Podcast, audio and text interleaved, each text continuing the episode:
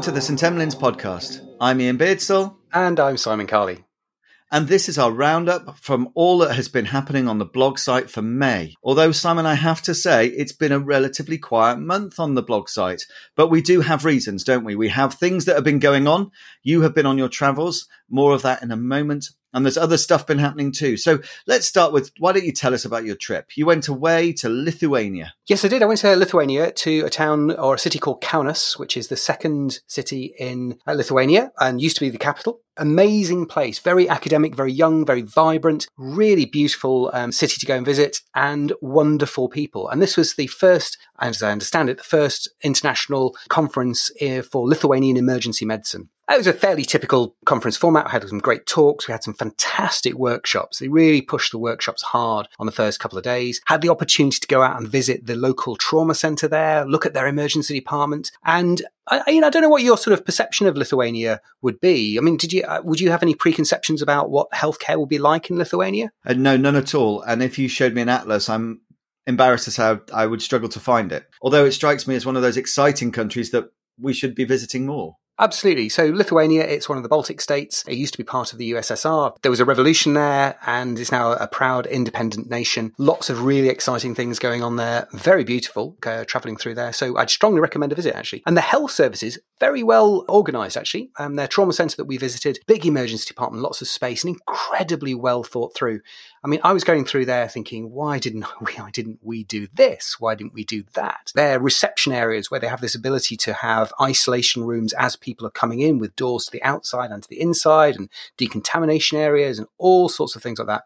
Very, very impressive with a bunch of emergency physicians out there who are young, they're dynamic, they're really excited about emergency medicine and great speakers. So if you're ever looking to get someone to come and speak from Lithuania, then by all means get in touch via us and we'll put you in touch with the right people. If you get the opportunity to go out and visit them out there, I would strongly recommend it. It was a lot of fun and I learnt loads. It sounds almost like the dream, doesn't it? Take emergency medicine and start again and design it how you want to. Uh, at my place, we are most certainly forever trying to add bits to what is already a department that exists. And, and the idea of, I think somebody this locally called it the, a bit like a computer. If only we could turn it off and on again and we could start emergency medicine again from the start rather than what we've got now, which is adding stuff and adding stuff. And again, we should mention just how hard it can feel at the moment in emergency care. We're seeing lots of that activity on Twitter, uh, lots of unhappiness within the junior doctor ranks.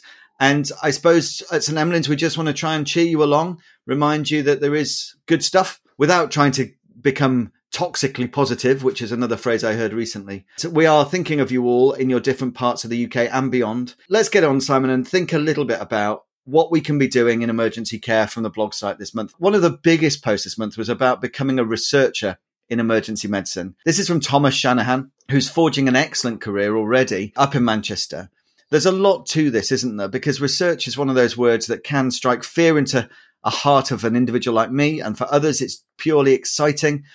But what would you suggest for people who are thinking about having a subspecialist career in research as part of their emergency care portfolio? I thought this was a really excellent post, actually. and, and, having been involved in and around academia for many, many years and looking after academic trainees, even, I actually thought that the clarity here is excellent. And I'd strongly recommend that people have a look at it if they've got any interest in research. And what Tom's done is he's um, found a way to negotiate through all of these seemingly random terms about, you know, what's an ACF and what does it mean to be a clinical academic versus an NHS clinician with an interest in research and all the different ways and the different flavors that you can be involved in research. I, I think the broad idea in here is you've got these paths for people who essentially want to be research is their main reason for being. They're ultimately going to end up employed by a higher education authority, clinical academic with a university appointment, and their major role is to do research. That's how they're measured. That's how they're valued. And then there's a whole bunch of other people who are clinicians as well. I mean, they're, they're, both clinicians, but maybe the proportions are different here, who've got a really strong interest in research, who actually make research happen, and often the clinical type of research. And what Tom's post tells me, and it and has been my experience too, is that there is a place in research for all of these people, for people who it's the main thing in their life, for people who've got a strong interest, and for people who've got an interest, but it's not the main thing that they want to do. But they're there in the hospitals, in the departments, making it happen. He describes very well how you negotiate through those sort of things. I mean, it, within St Emlyn's, we've got people like uh, Rick Body, who is clinical academic. He is a superb researcher, but his main thing in life is research. And you've got people like me who have got an honorary academic appointment, but mostly I'm a clinician and I do some research. And then we've got other people in the team who are really interested in research and critical appraisal, but don't necessarily do it themselves yet. And this post is so nicely designed because it, it helps navigate all of those things that you might come across if you were to Google how do I do research. It was it's in one place which is fabulous. And we've done it before with a few other things. I tried to do it with a post about the DIP IMC, just bringing resources into one place so that if you're interested in this, you can have a read. And there's so many ways in, there's so many funding streams, there's so many different ways in which you could do it. And I do think that portfolio careers having mentioned just how hard things are at the moment is a big deal. I know that for me, my portfolio career of having a bit of pre-hospital activity and some medical school activity really balance out that shop floor intensity that I have when I'm clinical. And actually, people can think about this as early in their career as they want. That's not being weak. It's not taking the easy way out. It's actually finding ways to keep your interest and mean that those shop floor shifts are enjoyable. Yeah, and we saw with the research um, during COVID 19 just how powerful it can be. I mean, I, I, still go, I'm going to be talking about the recovery trial until I uh, shuffle off this mortal coil. But I mean, that showed just the impact of what good quality research can do. And there's lots of other examples of that knocking around, both at sort of local, regional, national, and international levels. Anybody out there who says, I'm interested in doing research, this post will give you an opportunity to understand how you can make that happen. And not only that, there are names in there of people who are more than happy to talk to you. Often the hardest bit is finding somebody who you can get some advice from. And we're lucky in emergency medicine that the, the ever expanding professorial group are very happy to help. And so do get in touch with them if you're interested. Simon obviously is hiding his light somewhat under a bushel, but would be more than happy to talk to you about how you can do things too. And think about a portfolio career. It's not just research. It's not just pre-hospital. There's so many things you can be doing. I mean, heavens above, Simon, you can even advise teleprograms if you're feeling absolutely crazy. Well, why not? Why not indeed? Let's move on to some journal club posts. Just two for this month. The first one was about positioning of pads for cardioversion. And actually, this post came out, and the same day I was then cardioverting somebody from AF. And so I passed it on to the group I had on the shop floor with me. And this is about whether you have that AP position or the anterolateral AL position for cardioversion out of AF. It's an interesting one, isn't it? So, what what would, if you hadn't have read the post, what which would you have gone for? As we were about to do this cardioversion, the pads had gone on in the AP direction. So there was one on the front, one on the back.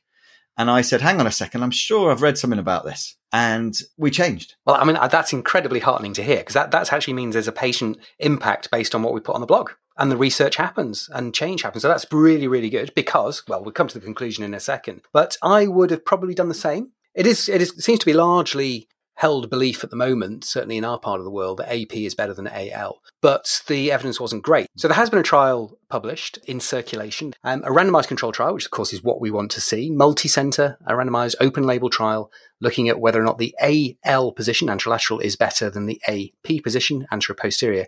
And these are, these are, pretty much elective patients. These aren't the, the sort of the patient that you were doing in the ED. What do they actually do? They took 468 patients and they randomly assigned them to one or the other. And in terms of success rate, in terms of, you know, did you actually manage to get this person out of AF? 54% assigned to the AL position, cardioverted, and 33% according to the AP position. So a clear and really quite profound difference in success between AL and AP, with AL, anterolateral positioning, being more effective than AP for doing AF. Couple of caveats. I'm doing less cardioversion of AF in the department. Um, there was a nice paper that showed that if you left a lot of your AF patients for between 12 and 24 hours, they'd probably pretty much spontaneously cardiovert the majority of them themselves anyway. And I think that's a reasonable thing to do. And also, our emergency patients are probably slightly different to this group, so it may not be applicable. And of course, the other sort of cardioversions that we do, so for things like VT,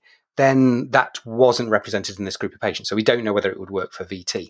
Having said that, it's about maybe the physics of how these things work. So perhaps if I was faced with a VT patient, I'd probably apply this information to that since there isn't any data out there for VT. I love it when research counteracts what we held as beliefs And I think I remember from uh, the teaching we had before was, oh, well, try the anterolateral position. And if that doesn't work, then go to AP.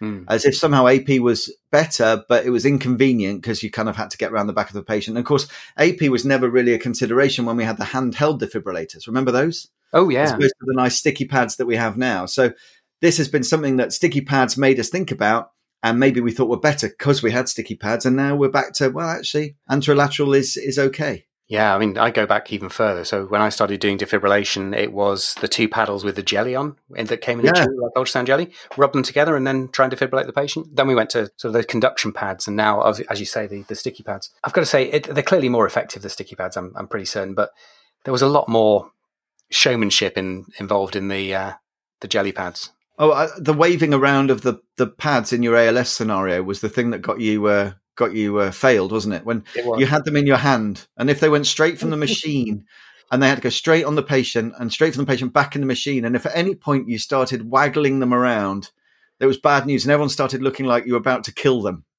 by some form of arcing shock going across the room. It was it was almost like living in a Marvel movie. Yes, indeed. And we've got a nice video actually on the blog from um, ER, the TV show, which uh, I won't I won't spoil it, but um, it's well worth a look. So that's AL versus AP positioning. The conclusion being AL. Don't necessarily think that AP is better. And the second paper was about this differential TXA prescribing by gender. So we've had lots of conversations about TXA on the podcast, on the blog, on Twitter, everywhere about whether TXA is a good thing or a bad thing. In the UK, we've come down to it's a good thing in trauma patients with head injury, and there's other occasions, but this really highlighted whether or not it depended on your gender as to whether you were going to get given it again, we've talked a lot about gender on the on the podcast and on the blog as well, and and there are differentials for certain patient populations that you can really see in the data. So we do know that women are less likely to get their AMI diagnosed than men are because they may not show the, the classical symptoms because most classical symptoms are described on the basis of what men say. There's lots of evidence that um, they have differential prescribing of analgesia between different ethnicities and stuff like that. So this concept of that we might do things differently for different patient groups is not new, but in terms of trauma and in terms of TXA, this is a new question. This is the, the same group that did the Crash 2 and the Crash 3 trials, publishing in the BJA. And they, the, the paper's quite interesting to read. It's, all, it's effectively it's in two parts. So the first part is they've taken the data from Crash 2 and Crash 3. So Crash 2, if you remember, was patients who were thought to be bleeding to death from trauma, but not including head injuries. And Crash 3 was patients who got head injuries. So if you combine the two, you got the whole body is the general idea. Having said that, slightly different time period, so not, maybe not quite the same. But they've combined those two groups together and they've looked at whether or not there's any difference in outcome based on the effect of the TXA between men and women. So they basically just looked and said, you know, if you have the same pattern of injury and you got TXA or didn't get TXA in the two groups, was being male or female difference? The answer is no. So the answer is TXA appears to work equally well in both men and women. If that's the case, you would hope that we prescribe it with equal numbers. So the second half of the paper is they've gone to the TARN database, which is the Trauma Audit Research Network. It's where all the major trauma patients get put in. Well, most of the major trauma patients get put into this database, and they've looked back to find out whether or not patients who had significant injury, ISS of over nine, actually got given the TXA. And the bottom line is uh, no, there's a big difference between the two. Now, that in itself is quite interesting. If you look at the specific data, they looked at over 200,000 patients over age over 16 with an ISS of over 9 in the database. Majority of those were males, about 54% of them. And TXA was received by 7.3% of the females and 16.8% of the males, which is, of course, clinically and statistically significant.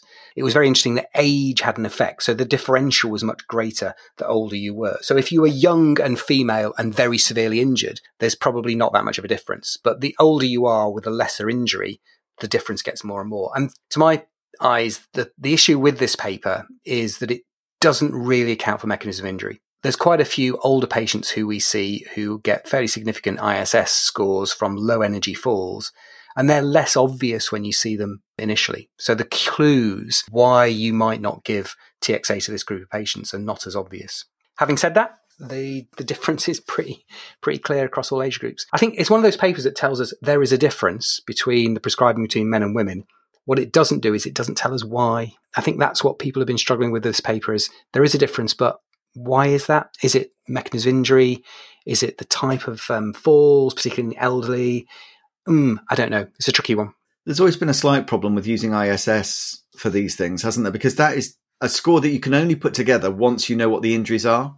And some of those injuries are hidden, and as you say, they're multiplied. So the injury severity score, which I'm sure people remembered, it's scored out of six for the top three damaged body areas. You take the square of each score. So if you score one for head, it's squared, it's one. If it's two, it scores as four. You then add those three scores up, and that gives you your injury severity score. But that can only be done once you know what the injuries are, and that can only happen after the patient's been investigated. And this is our big problem with older patients who it turns out have had what we would call major trauma. They have often two or three body parts that are injured, so they can score two on each of them, which means a kind of minor type injury, but still an injury. So two squared plus two squared plus two squared gives you an ISS of 12. But each of those injuries themselves may not be that apparent. There's a lot more to the ISS than there perhaps seems at first.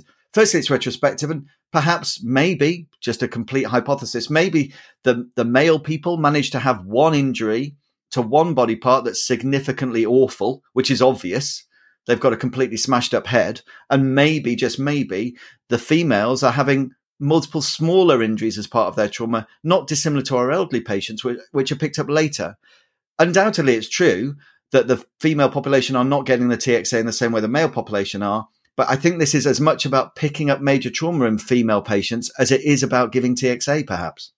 Yeah, and we're certainly not trying to make excuses for this uh, or to undermine the the importance of um, looking at sex differences or any sort of patient group differences in prescribing because it's a really really important area. But I'm always looking for the so why is this happening? Because once we can understand the why, then we can do something specifically targeted to make it better. So I think there's a bit more work to be done here, and um, you know I'm really looking forward to to a little bit more information coming out to try and help me understand it a bit better and do better. So Simon, a relatively light month on the blog. You've been travelling. You, you've also had the return of well, not for you the return. You you finally managed to get COVID. Uh, so you're just coming out the end of your first episode of COVID. Yes, I didn't. I didn't enjoy that at all. Actually, it was quite unpleasant. So I've never had it before. So yeah, that was another reason why we've been a bit light on content of late because I've been a bit poorly. But now the sun is shining in the UK. We're about to have a heat wave. Please keep yourselves rehydrated. Perhaps we need to have some posts on environmental emergencies. Uh, I was thinking the other day that I need to revise Lyme disease because living down near the New Forest, it's something that we often see in primary care and in the emergency department. So I'm going to be looking up those different bits about Lyme disease. There is a lesson plan if you'd like to go and have a look at it. It's always great to talk to you on the podcast. Please do like, subscribe, do all those other things that podcast people tell you. And we'll look forward to speaking to you again next month. Have fun, everybody.